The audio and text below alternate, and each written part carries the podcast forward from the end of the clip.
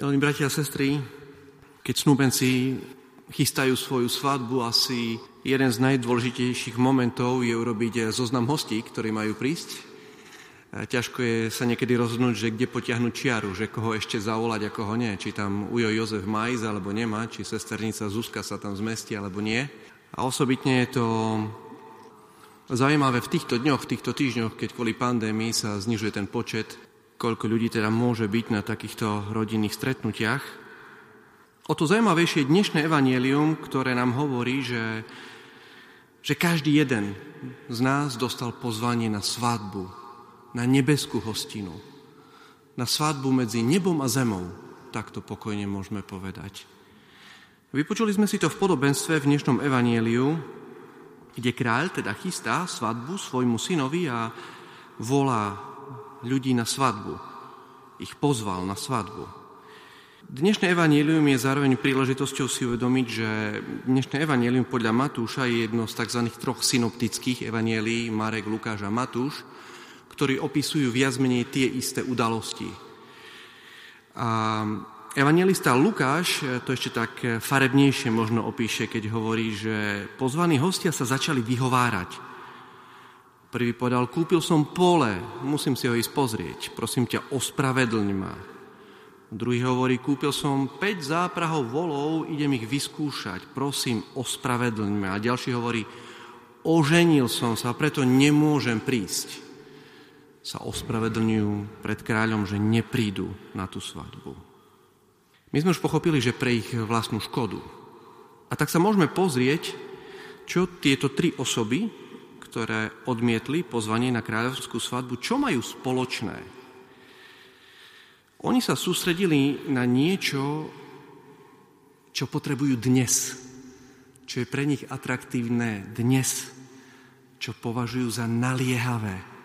Vyskúšať voly, i si pozrieť pole. Ten tretí sa oženil sebi so svojou manželkou. Myslím si, že tomu aj rozumieme. Jednoducho dajú prednosť prítomnosti, čo symbolom je však svadba v dnešnom evanieliu? Večnosti.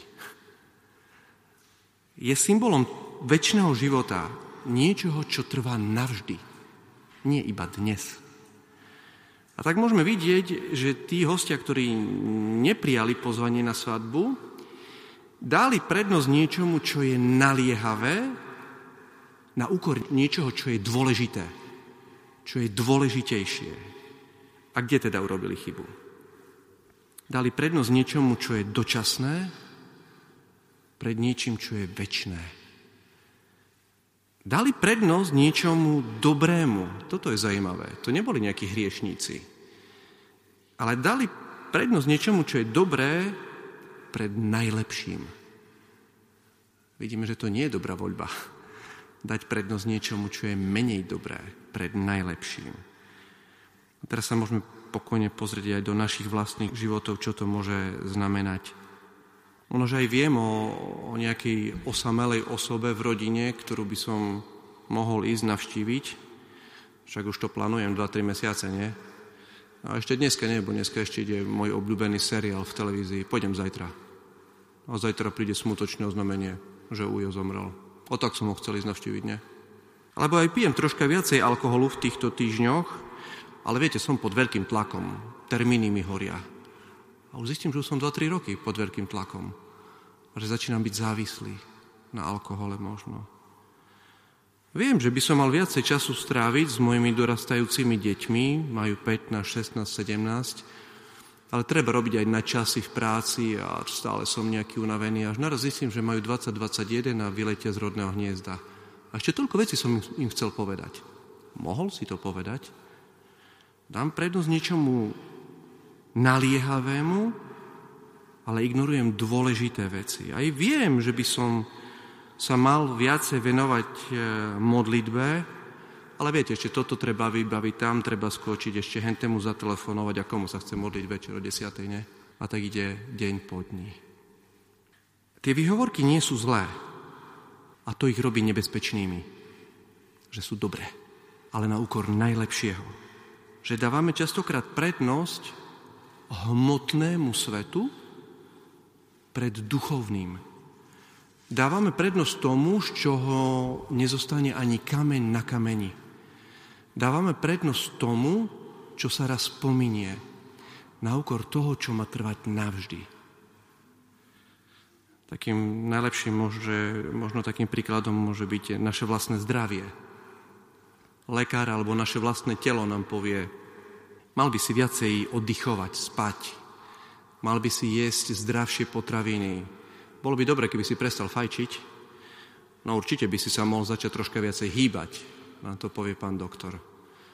A my povieme, máte pravdu, pán doktor, a ja na tým už dlhý čas rozmýšľam. Od nového roku začnem. No a 15. decembra zistím, že už nemusím začínať, že už je neskoro. Pomaly, takto zákerne tento svet nás môže začať ovládať. Ale my sa vrátime k dnešnému evanieliu. Tak teologicky troška ešte. Ono to dnešné evanílium je také hrmotné troška. Ten kráľ vyzerá byť aj taký krutý troška. Toho posledného vyhodil vonku, kde bude plať a škrípanie zubami. Najprv sa však pozrime, prečo kráľ trvá na prítomnosti pozvaných hostí, ale o neveste tu není ani jedno slovo.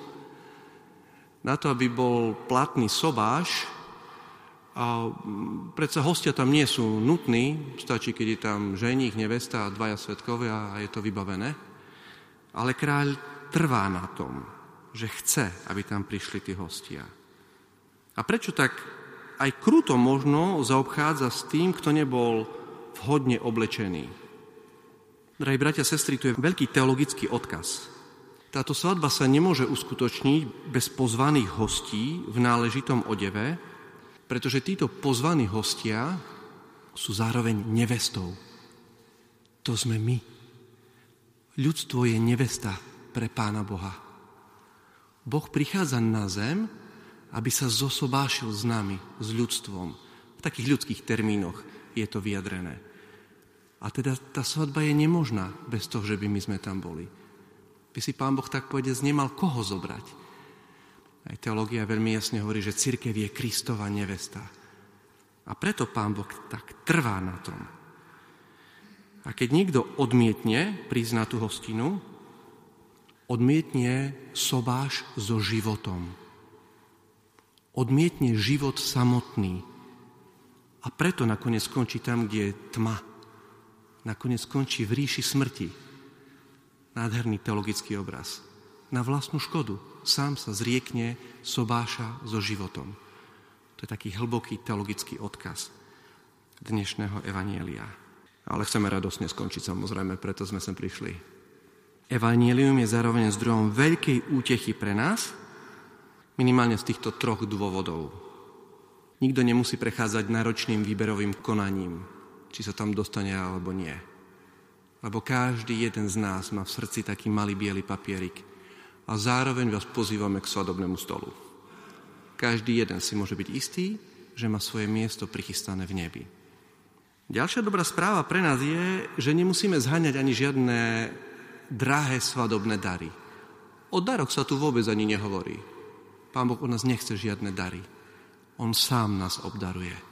On sám je prichystaný, že nám dá celé kráľovstvo. A kvôli svadobnému ruchu nemusíme obchádzať žiadne luxusné svadobné salóny. Tomu nešťastníkovi, ktorého vyhodili stade, úplne stačilo, aby si na seba obliekol Krista, ako hovorí svätý Pavol. Aby sa správal ako Kristus, ako kresťan. To bude naše svadobné rúcho. To bude rúcho, s ktorými, rúcha, s ktorými my vôjdeme na nebeskú hostinu. Aj preto sme prišli v dnešnú nedeľu do Božieho kráľovstva sa stretnúť pri tejto svetej omši s Kristom, aby sme sa povzbudili, aby sme sa posilnili do najbližšieho týždňa. Amen.